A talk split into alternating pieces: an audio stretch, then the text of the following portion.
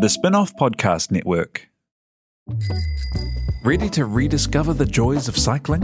With over 300 kilometres of cycle paths across Tamaki Makaurau, jumping on your bike and going for a ride is such a fun way to discover the city from a different perspective. Cycling is getting more and more popular across Auckland, so now's a great time to join the hype and give cycling a go. Head to at.govt forward slash cycling to find your nearest cycleway today. The Fold is brought to you by O Media, making brands unmissable and public spaces better across Aotearoa.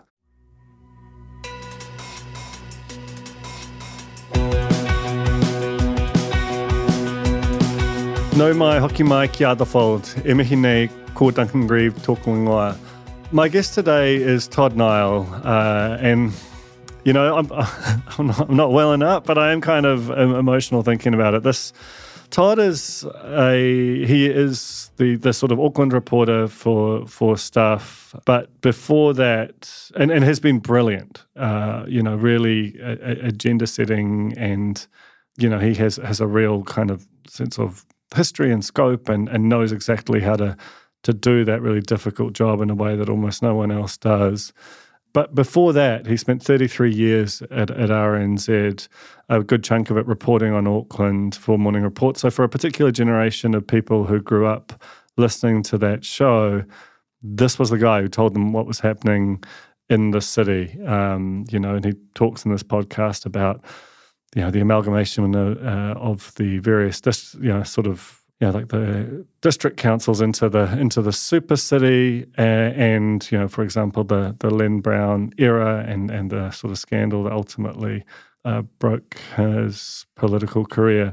Um, but you know, like so so that it's just he's just a person who you know he he uh, came out of journalism school in 1977 into the Auckland Star and has has sort of seen all of these eras of of journalism, and we we sort of talk through all that, but.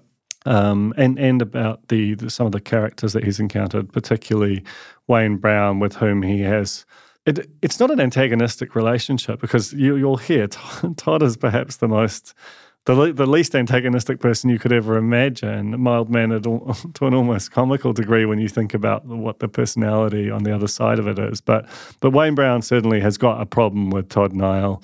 Doesn't give him interviews, uh, sort of briefs the opposition and not him. You know, all of the classic Wayne Brown playbook that we've come to to know. It, it's really extreme um, when it comes to to Todd Niall and. Um, so we, we, sort of we drill into that, but but largely this is this is about his career, about changes in journalism, about his time at RNZ, and also why he ultimately left there.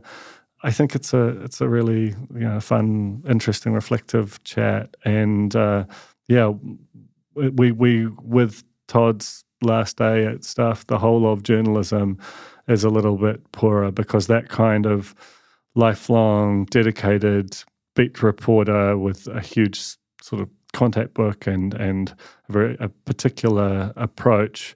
It's just much harder to do nowadays. Um, even if people had the sort of aptitude and the, the will for it, the newsrooms just get chopped and and you know people get moved around far more than they used to. And so this is on on some level a love letter to the beat reporter, and uh, and hopefully will be instructive on the value of that. Uh, so, yeah, this is Todd Niall from Stuff on the Fold. Dinakwe, Todd Niall, welcome to the Fold. Morning. Uh, I wondered if you could start. I mean, it's it's such a privilege to have you on, on your on your last day in this this trade to which you've given so much. But I wondered if we could go go back to the very start of your time in journalism and then sort of talk about how you came to fix on Auckland as a place that you thought you'd like to cover. I came into journalism through what was then called ATI, now AUT, the Auckland Technical Institute. It was in 1977, and they had a certificate of journalism course. Um, $180, 18 weeks, uh, was pretty focused, you know, shorthand typing, basics of story writing, couple of field trips. Um, and out you went into employment. And, and I went from there into the Auckland Star, the evening paper in Auckland, uh, as a cadet, um, doing the things that cadets do, the shipping column and what have you. How, how how big was the Auckland Star at the time? Like what kind of a, describe the newsroom as you found it? Oh, it was you know a big open plan. It was a big, noisy, busy place. This is the seven. You know, the rows of journalists down each side of the building. There was sort of a long island down the middle. Across one end was where all the sub editors and those people uh, worked from. There was a semi soundproof room in one corner where the great teleprinter machines uh, chatted away all day, you know, bringing in news from around the world. Um, and of course, this is the era of the typewriter. So there's, you know, dozens of typewriters going, there's old fashioned telephones ringing. Um, pretty exciting kind of environment for a young journalist to be in. Uh, roughly, how many people would have been on, on the newsroom floor, like, or working as journalists at that that that time? Oh, I, I'm just, I'd have to do a mental picture and try and count. I mean, that at least be dozens, yeah, know, more than dozens, including the, you know the bench of sub editors who did everything from the front page to feature sections and that kind of work. You know, sports, art. You know, there was an an, an editor for what was it NZPA who would take you know, the copy from that newsroom and sort out what should be syndicated around to other newspapers around the country. It's just a window into a, a very different and, and in a lot of ways more sort of vibrant, uh, competitive news environment to the one which we operate today. And I guess uh, you know we'll probably touch on some of that path. Uh, what what about Auckland? How how long did it take you to sort of wind your way to going? Actually, this place and uh, is something that I'm going to spend a lot of time, a lot of my career scrutinizing. So Auckland wasn't a deliberate choice. I mean, I am a born and bred Aucklander. As a kid, you know, we travelled around a bit, had a few years in Palmerston North, Wainuiomata, back to Auckland again. Um, so Auckland just was my home. You know, that's where I did my journalism training. I got into, you know, the big daily newspaper, the Auckland Star. And in those days, Auckland was not in terms of local government what it is now. There were just dozens of boroughs. There was Auckland City Council, and the boroughs were this everywhere. Is, we're right next to yeah, you're Mount in the Albert building. City Council. yeah, yeah, Mount Albert Borough, Onehunga, Glen Eden, Howick, Newmarket, you you name it. And so council reporting was was much more of a staple then, I suppose, for newsrooms. And so you know, I started getting involved with those boroughs mostly as the more senior people did the big the big end of town, the Auckland City Council and the Auckland Regional Authority. Um, and so I don't know, Auckland, it was probably decades before Auckland became a specialty, if you like. Uh, again, as I as I worked through my years, I worked in other other centres and did local government reporting in those um, Hamilton, Palmerston North, couple you know, a stint in, or two in Wellington, um, so I got quite interested in that de- decision making process in city councils, and, and eventually, when I came back to Auckland, you know, for a reasonably continuous stint, um, I spent more time doing council stuff there, and kind of got into, you know, the big decisions and the issues that that would go across a council table. I mean, it's a sort of a, a, a truism, which is obviously much more complex than you know the, than the statement might suggest, but but there is this idea that local government uh, is not interesting to people, and that it therefore is not well covered enough. And as someone who has you know spent a lot of your career there, what, what why why do you think that is, or, or, or what's the sort of counter to that? Yeah, I kind of feel that that's sort of a misconception in that people are really interested in the stuff that local government does, um, but perhaps not local government itself. For example, you know sure. what what do people talk about in Auckland? Housing, transport, the the bus system. A bus is late. What's happening with the trains? Um, why is housing so unaffordable? And part of that is due to planning decisions of the past and being addressed by planning decisions now. So I guess a lot of people don't necessarily see local government itself as being something that's interesting, but I think that's up to us. Um, people do get really excited about transport stories, for example, cycleways. You know, they're passionate for and against, and all of these really are the domain of local government. So, yeah, I, I think it's probably got a bad rap, local government. I agree. I agree. I, but do you do you think because it's it's interesting like to, to me, the press gallery is probably the, the last almost properly resourced uh, beat in, in New Zealand where you have a lot of people. It feels like the big stories get hit. That there's there's significant competition, uh, and therefore the characters and stories feel very kind of national and urgent, almost to the point of sucking up oxygen that could be usefully deployed elsewhere. Do do you feel like local government, were it to have, you know, there, there are, you know, yourself, Bernard Orsman, Simon Wilson. It's not like it's an empty beat by any means, but there isn't. You know, if you had the the volume or even of a, a proportional share um, for Auckland size, do you think that council would change that people's relationship to it would be better understood, not just the things it does, but the, the people who make the decisions that flow down into those uh, areas. Yeah, I guess the thing with the press gallery is that is a recognition by media organisations that this is a thing of great importance and it needs to be resourced, and each of them need to, you know, put resources in there to cover it well. Uh, I think in Auckland's case, particularly with the creation of Auckland Council, now having this one mega council and the big agencies and the ability to to really deal with with big problems, I think it still gets it is reasonably well resourced. You know, you've talked about people who are there. Um, the the Herald being a, a daily newspaper, although most of its readership, I guess, is online, still has that traditional focus on on big Auckland politics um, and for stuff, even though we're now largely a, a, digital website, I mean, I've been fortunate enough that they've they've left me to, you know, mess around in that patch, if you like, uh, and and others will follow me in that. But I think probably more resources could go in there from media organisations, and I think we're entering a period where there's quite a lot of big stuff that's going to happen that probably does need to be explored at least as closely as it is now, if not more. Yeah, I mean, you think about some of the the tensions and, and the scale of the projects which which Auckland is approaching, and you know the the numbers involved, the number of people they impact are easily comparable to the the sort of stories that come out of, of Wellington, but you know, there, there, there isn't the same sort of volume of people. Therefore, that they, mm. you know, it. Do you think that that important stories get missed? Do you see them sort of go by, and you think if we had a team rather than me, there would be we, we'd be sort of on that, or that you know? I think there are important stories that could do with more attention, and I think the city, you know, this is one I think that will come to the fore over the next year is the city's commitment to climate change action. And in a lot of respects, this is a turning point for Auckland Council, I guess, from its commencement in 2010 to where we are today. It's all been onward and upward.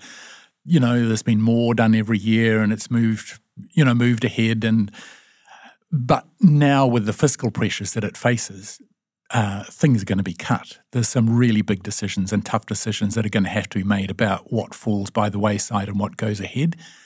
Um, and I think climate change is at the risk of being, you know, climate action is at the risk of being one of those things that will be put on the back burner, uh, which I think would be a, a huge step backwards for the country and, and for the city. And I think how that debate unfolds through the deliberation on the council's 10-year budget over the next eight months, I think will be a major one. And I hope I hope people will engage with that and realise it's not about a bunch of councillors, but it's about really big decisions about their own futures and what their own Auckland will look like that are going to be decided. Kia ora, ko Duncan Greive tōku uh, I'm just taking a little break to talk to you about a big project that we've got coming next year. It's called What's Eating Aotearoa, and it is going to be a very long running uh, exercise in 2024 where we look at kai, look at food, and what what its role is in, our society in a really kind of broad and, and multifaceted way. Uh, it's going to be deep. Like we're we're we're doing long form. We're spending a lot of time with this um, this stuff, because it is so central to our lives and this commodity, which you know the, this country makes so much of, has become really expensive. It's uh, it sort of really impacts people's lives. It's a it's a stressor. It's also a source of joy and culture, and we have always kind of published a bunch on food. Next year, we really want to um, make it a huge thread that runs throughout the year. To do that uh, is going to cost us money, um, and you know, like there's, a huge amount of resource that goes into a, a project at the scale that we are envisaging. And as a result, we're doing a Pledge Me drive. It's only the second one we've ever done, and the first since 2016. And we're basically we're asking for money from our, our audience. So if you're a member, you know, would would love it if you could could give us a bit more. If you're not, this is a, an awesome awesome way to to sort of support the spin off, um, even if you can't do so regularly. Maybe chip in here. The really cool thing is that it's not just a you know that you, you don't just give you also get there's a whole array of different kind of rewards on there some of which are already sold out uh, one of which is uh, as, a, as a podcast hosted by me which can totally be like a corporate thing too. It's it's kind of a bargain if you view it that way. So if, you know, basically there's there's a whole bunch of different rewards. They're really really fun. They're extremely spin off. Um, and yeah, so if you go to the spinoff.co.nz forward slash pledge me. Uh, you'll be able to kind of see what it is we're about and what you can get for your money. I think as of writing, we're roughly 60% of the way there, but you know, to get that last push, because the whole way Pledge Me works is you either uh, get everything if you get to 50 grand or, or you get nothing if you don't. Um, so, you know, you're if you're a regular consumer of the spin-off, you're probably sick of hearing about this, but we're going to keep talking about it because we are desperate to do this work. And as of right now, we aren't at that number. I know it's a really hard time, but if you've been sort of wavering or thinking you'll get to it, please, uh, you know, run Don't Walk to, to a digital device and, and see if you can make a pledge to, to support us to do this. So that's the spinoff.co.nz forward slash pledge me to help support what's eating Aotearoa. In, in terms of stories you've covered, uh, you know, during that, that time on, on the broader Auckland beat, can you pick a couple which sort of stand out in terms of really feeling significant uh, in terms of their, their sort of scope or, or, or dynamics?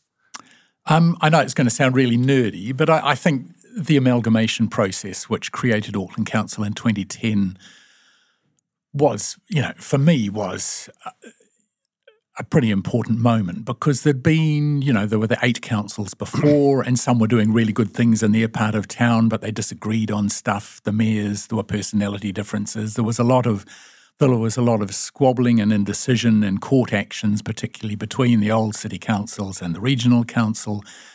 Uh, and I think the decision to create one single council to give Auckland one unified voice and a scale that it can get on and, and do big stuff that it couldn't previously agree on felt like a moment where the city had really grown up uh, and that we weren't a bunch of politicians all trying to lobby the government for their view on things to prevail. So that, you know, I think that's the, there are people who say it wasn't perfect, and it wasn't perfect, and there are still things that aren't right with it. But I think that was a a really big historic moment for Auckland, and to see that happen and and what unfolded after that was, you know, quite a quite a big thing to be a part of.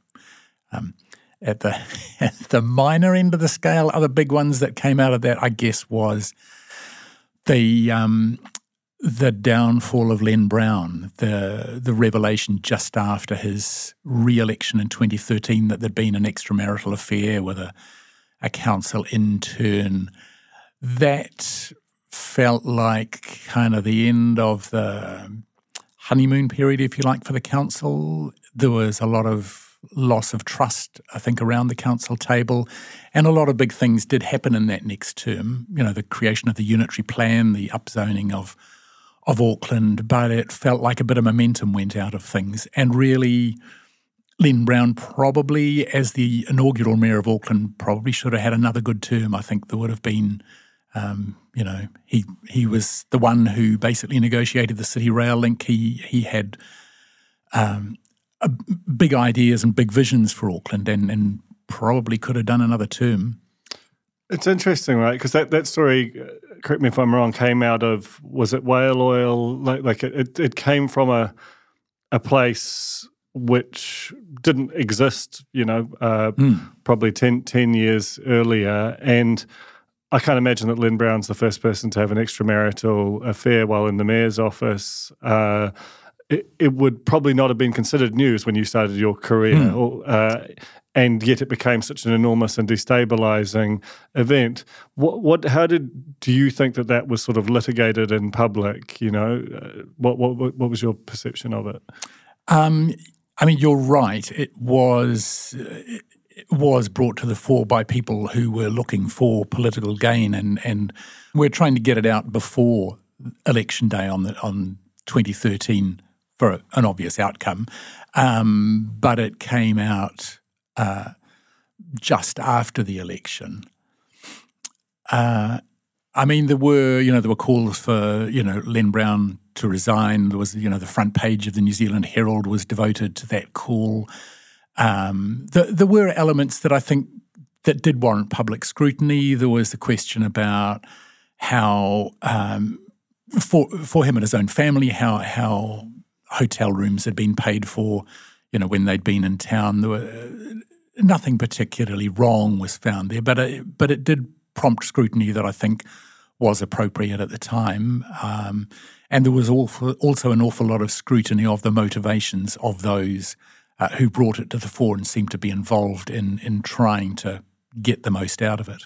Yeah, which is probably appropriate too. So, yeah, in, hmm. in some respects, for, for, for a, it's a very strange story, it seemed to be, be covered reasonably well. Uh, another thing which is or certainly there's a perception that the relationship between media and, and our elected representatives has changed and has sort of decayed, particularly in recent years, and we'll get to some sort of specific examples of that later on. But do do you do you believe that's true? I haven't encountered that really at, at Auckland Council level. It may be something that happens at the higher levels of central government where there's a lot more media management and, and a lot more gatekeepers to key players like cabinet ministers.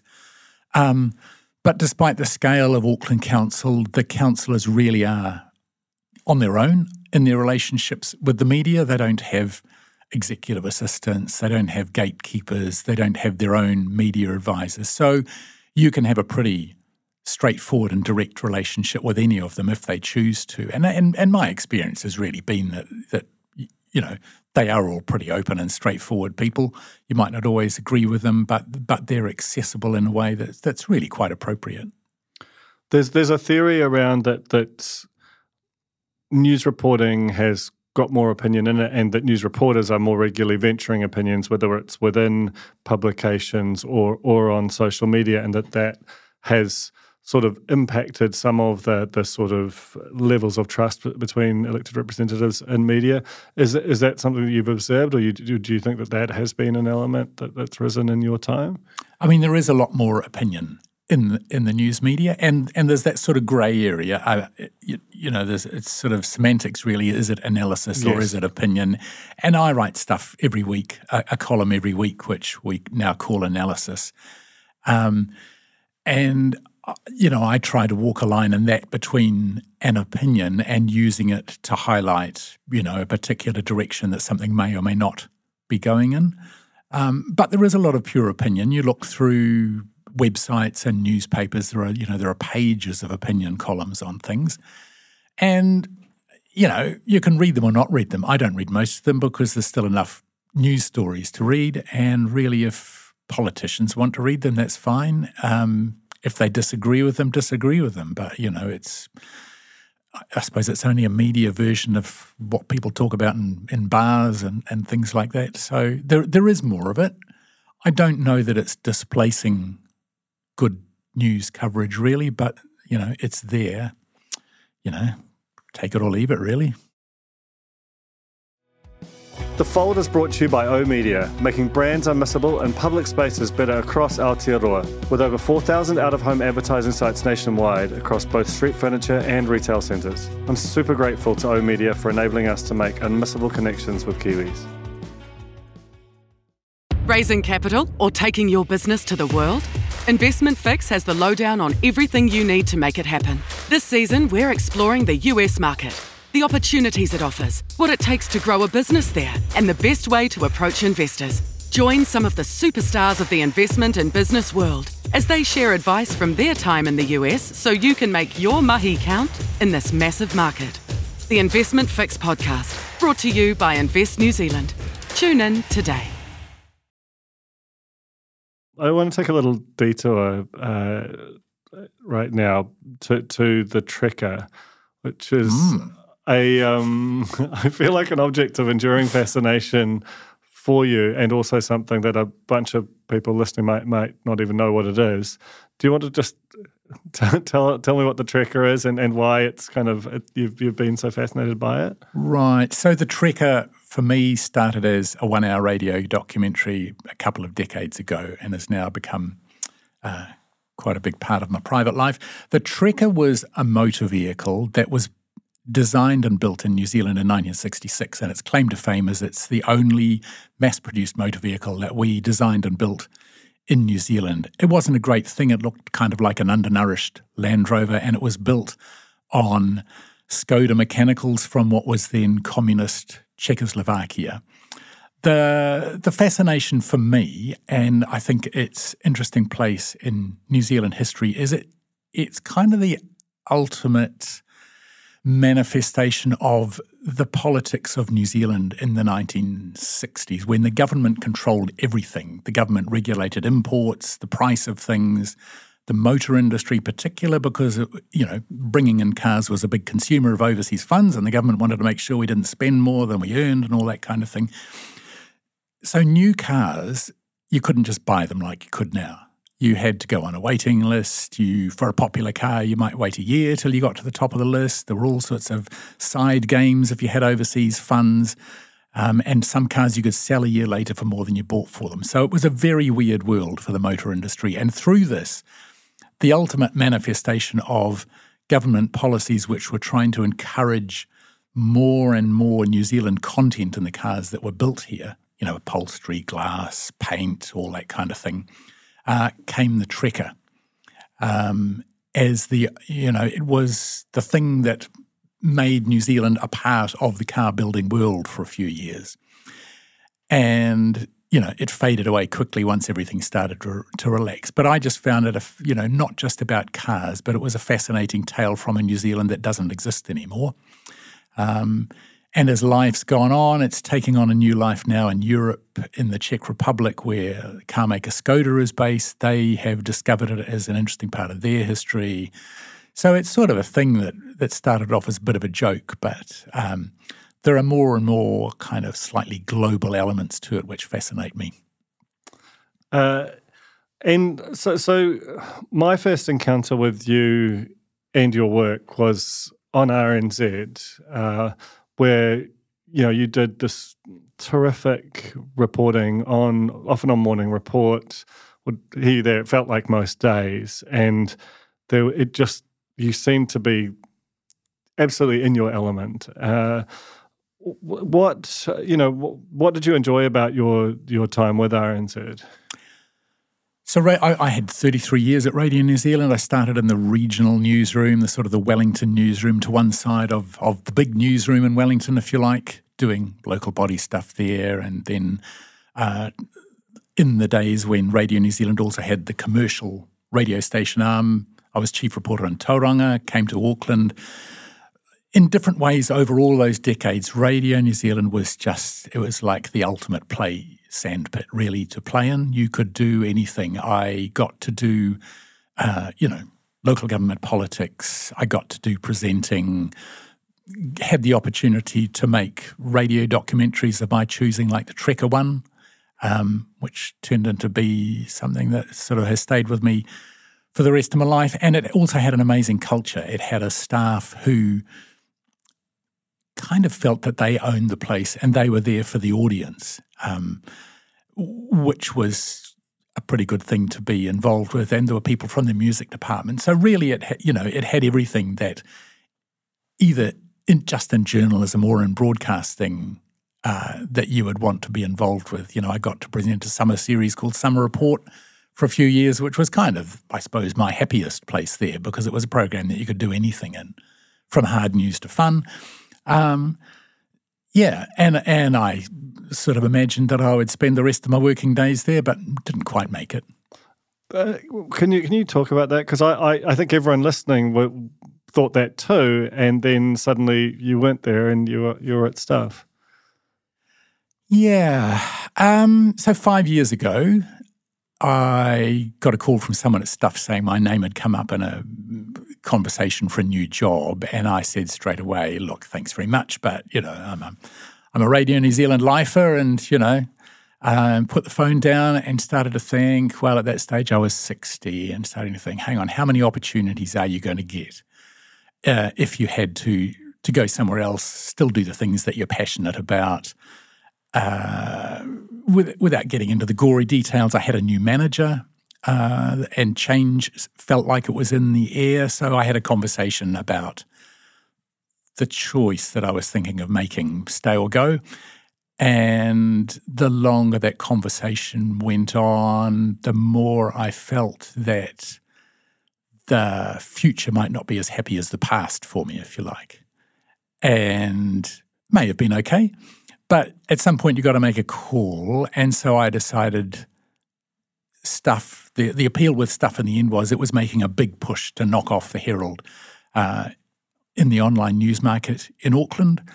Um, it was building a, a, kind of a big newsroom in a way that it hadn't had before with specialist reporters and rounds and all that sort of thing.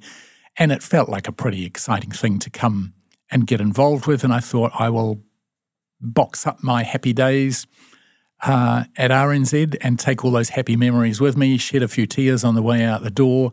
Um, but the appeal was to have a few years in this other form of journalism that I knew nothing about, which was the digital world. And what did you, how did you find that transition? Uh, I mean, I didn't realize it was such a long time with, with one organization. It, w- it was sort of hard and easy in that essentially you go I was going back to where I was at the start in the Auckland Star. It was the written word and and quite short news stories. And you didn't have the opportunity to do all that creative stuff that you get to do in broadcasting. So the, I, I missed some of the that creative stuff for a while, but I also kind of relished just the the simplicity of taking a story and and and structuring it in in simple plain English and print if you like, and, and putting it out like that, you could actually get more done in a, in, in a way. Um, so it was sort of refreshing. And, and in terms of that that team they built, it was there was a lot of very kind of credentialed journalists joined at, at that time. You know, how, how, was the the you know that sort of building something new and, and having a crack at this the Royal New Zealand Herald this this very powerful incumbent uh, you know through that through those years. Yeah, so the strategy uh, apparently paid off. I'm not an expert on how they measure things, but they got they got the audience that they were looking for in Auckland, uh, and I think it is it is still up there thanks to the the strength of the website. As media changed over the years, I think the environment I walked into started to change quite quickly. When I went there, there were still the community newspapers, the Western Leaders, the Manukau Courier, each with their own office, each with their own small teams of reporters, which which provided a kind of a depth and a and a breadth of coverage that was unique in Auckland. Um, and as you know, the, the, the financial screws starting to tighten, those sort of structures were wound back. Those offices closed. Um, the papers are still there, but they're fed from a central pot. So I guess the you know the the big thing that I walked into did contract a bit over the years, but really the job the job remained the same and the appeal was the same, being able to do the America's Cup, which was a passion of mine on on the side whenever it came round, and and Auckland politics and issues and transport and so on, that remained the same right through. I mean, I'm sure that's true, but it must have changed dynamically somewhat with the arrival of a particular main character, uh, and that's Wayne Brown as as mayor, who had. I mean, I, I, appreciate what you said earlier about the relationship between our elected representatives and reporters, but Sure, surely you, you, must concede that he's got a particularly specific one, especially with uh, yourself and Simon Wilson. Yeah, it's it's been interesting for me after 45 years as a journalist, as I was then with the election of Wayne Brown. I've basically had a year where I've kind of had to relearn everything that I knew and did about dealing with politicians.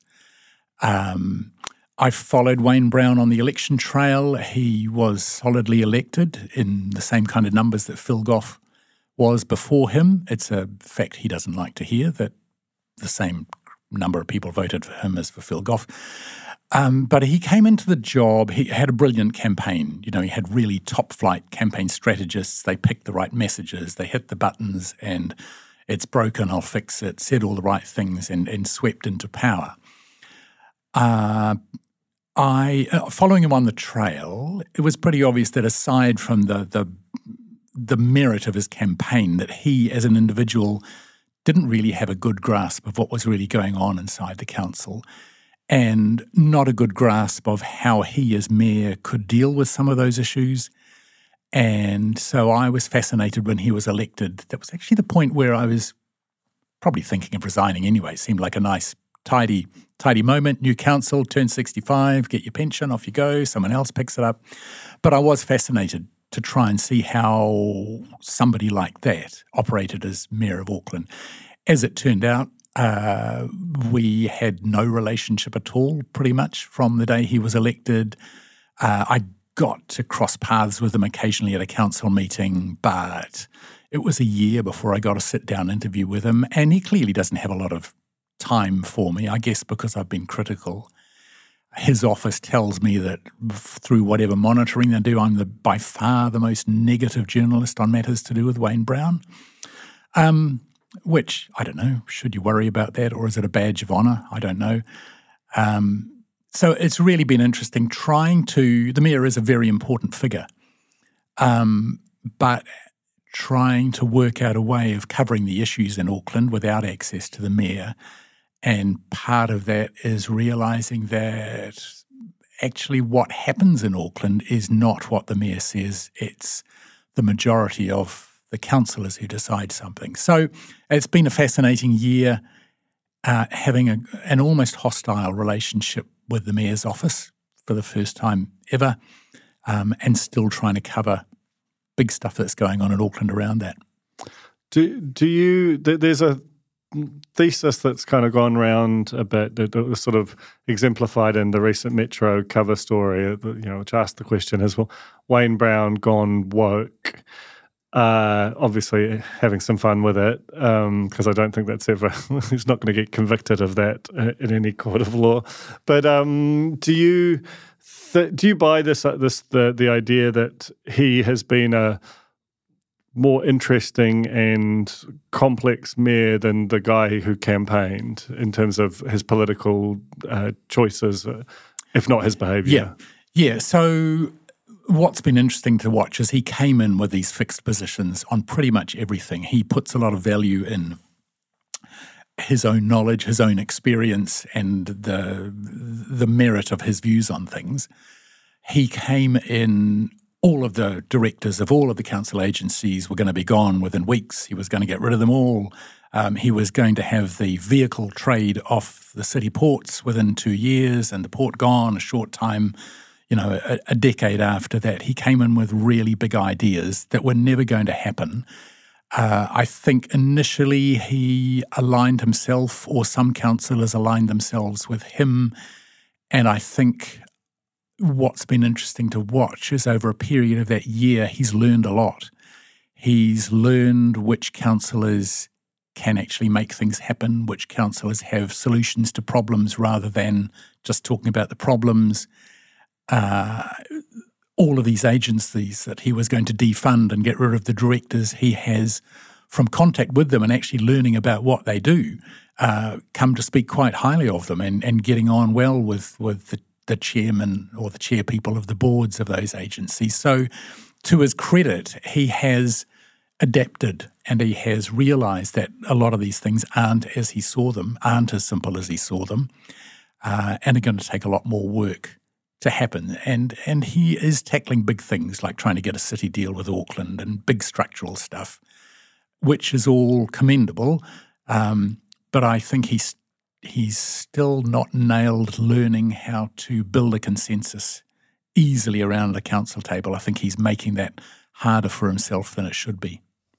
As we came in, you, you talked about the fact that uh, his office sort of seemingly habitually briefs the Herald before they they brief Stuff, and that that seems to be this sort of emerging trend that uh, you know, and we've seen Winston Peters this week making some fairly extraordinary statements about media bribery and, and referring to the media almost as the opposition in a um, in a particular way. Wayne Brown doesn't do that precisely, but he does some pretty some stuff that we wouldn't have expected from the office uh, prior to that.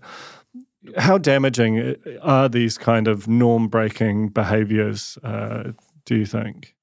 Look, I'm not. I don't know whether hmm, it's hard to quantify with Wayne whether it's damaging or not. I mean, it's it's certainly not new in politics that a politician or a party will favour one media outlet over another, either either because one outlet is seen to be more tuned in to the voter base that the politician is trying to get to, or it could be because they just want to snub the other one for whatever reason. The risk with that always, and it's not unique to Wayne Brown or necessarily to politics, if you're giving one media organisation the jump on all the others, all the others kind of get their noses out of joint.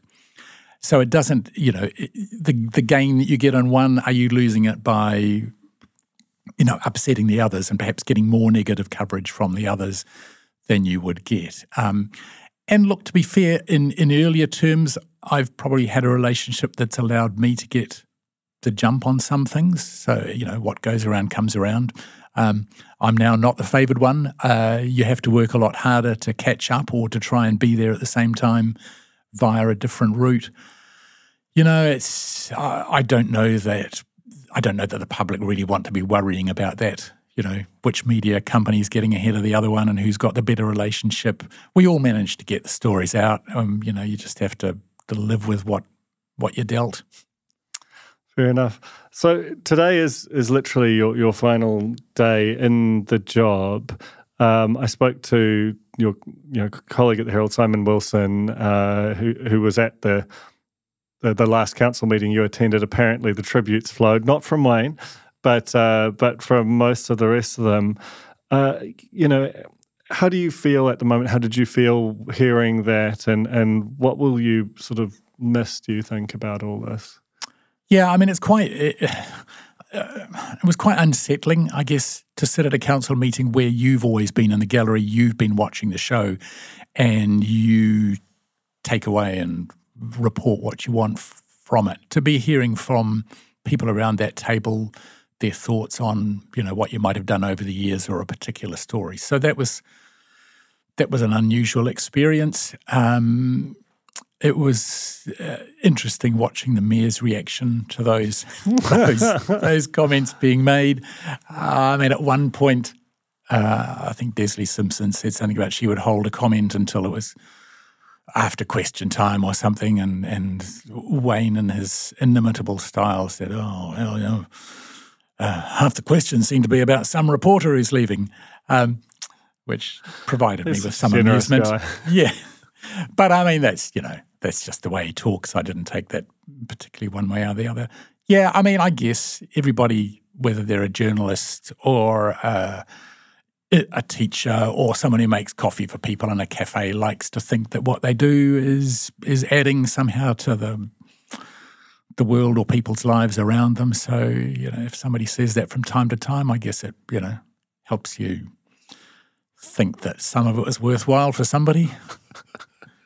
wow, you're really pouring it on in typical Todd Niall style. Um, well, look, I I, uh, I think it's been so great to have you up here, and I know you know I speak for my my colleagues and, and the industry more broadly. You know, in, in terms of the contribution you've made has been pretty amazing on a on a beat that hasn't always been easy or, or given the sort of resourcing it, it's deserved. But um, yeah, an amazing career. And thank you so much for coming on the fold to talk about it. Thanks, Duncan, and may the Spinoff keep doing the great job that it does. Thank you.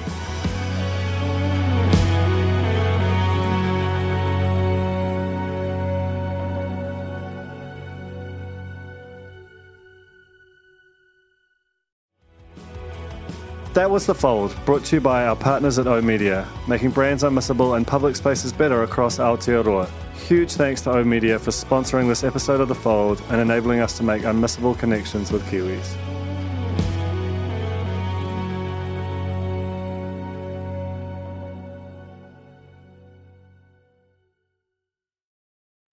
Kia ora e te iwi, Te Aihe Butler here, podcast manager at The Spinoff.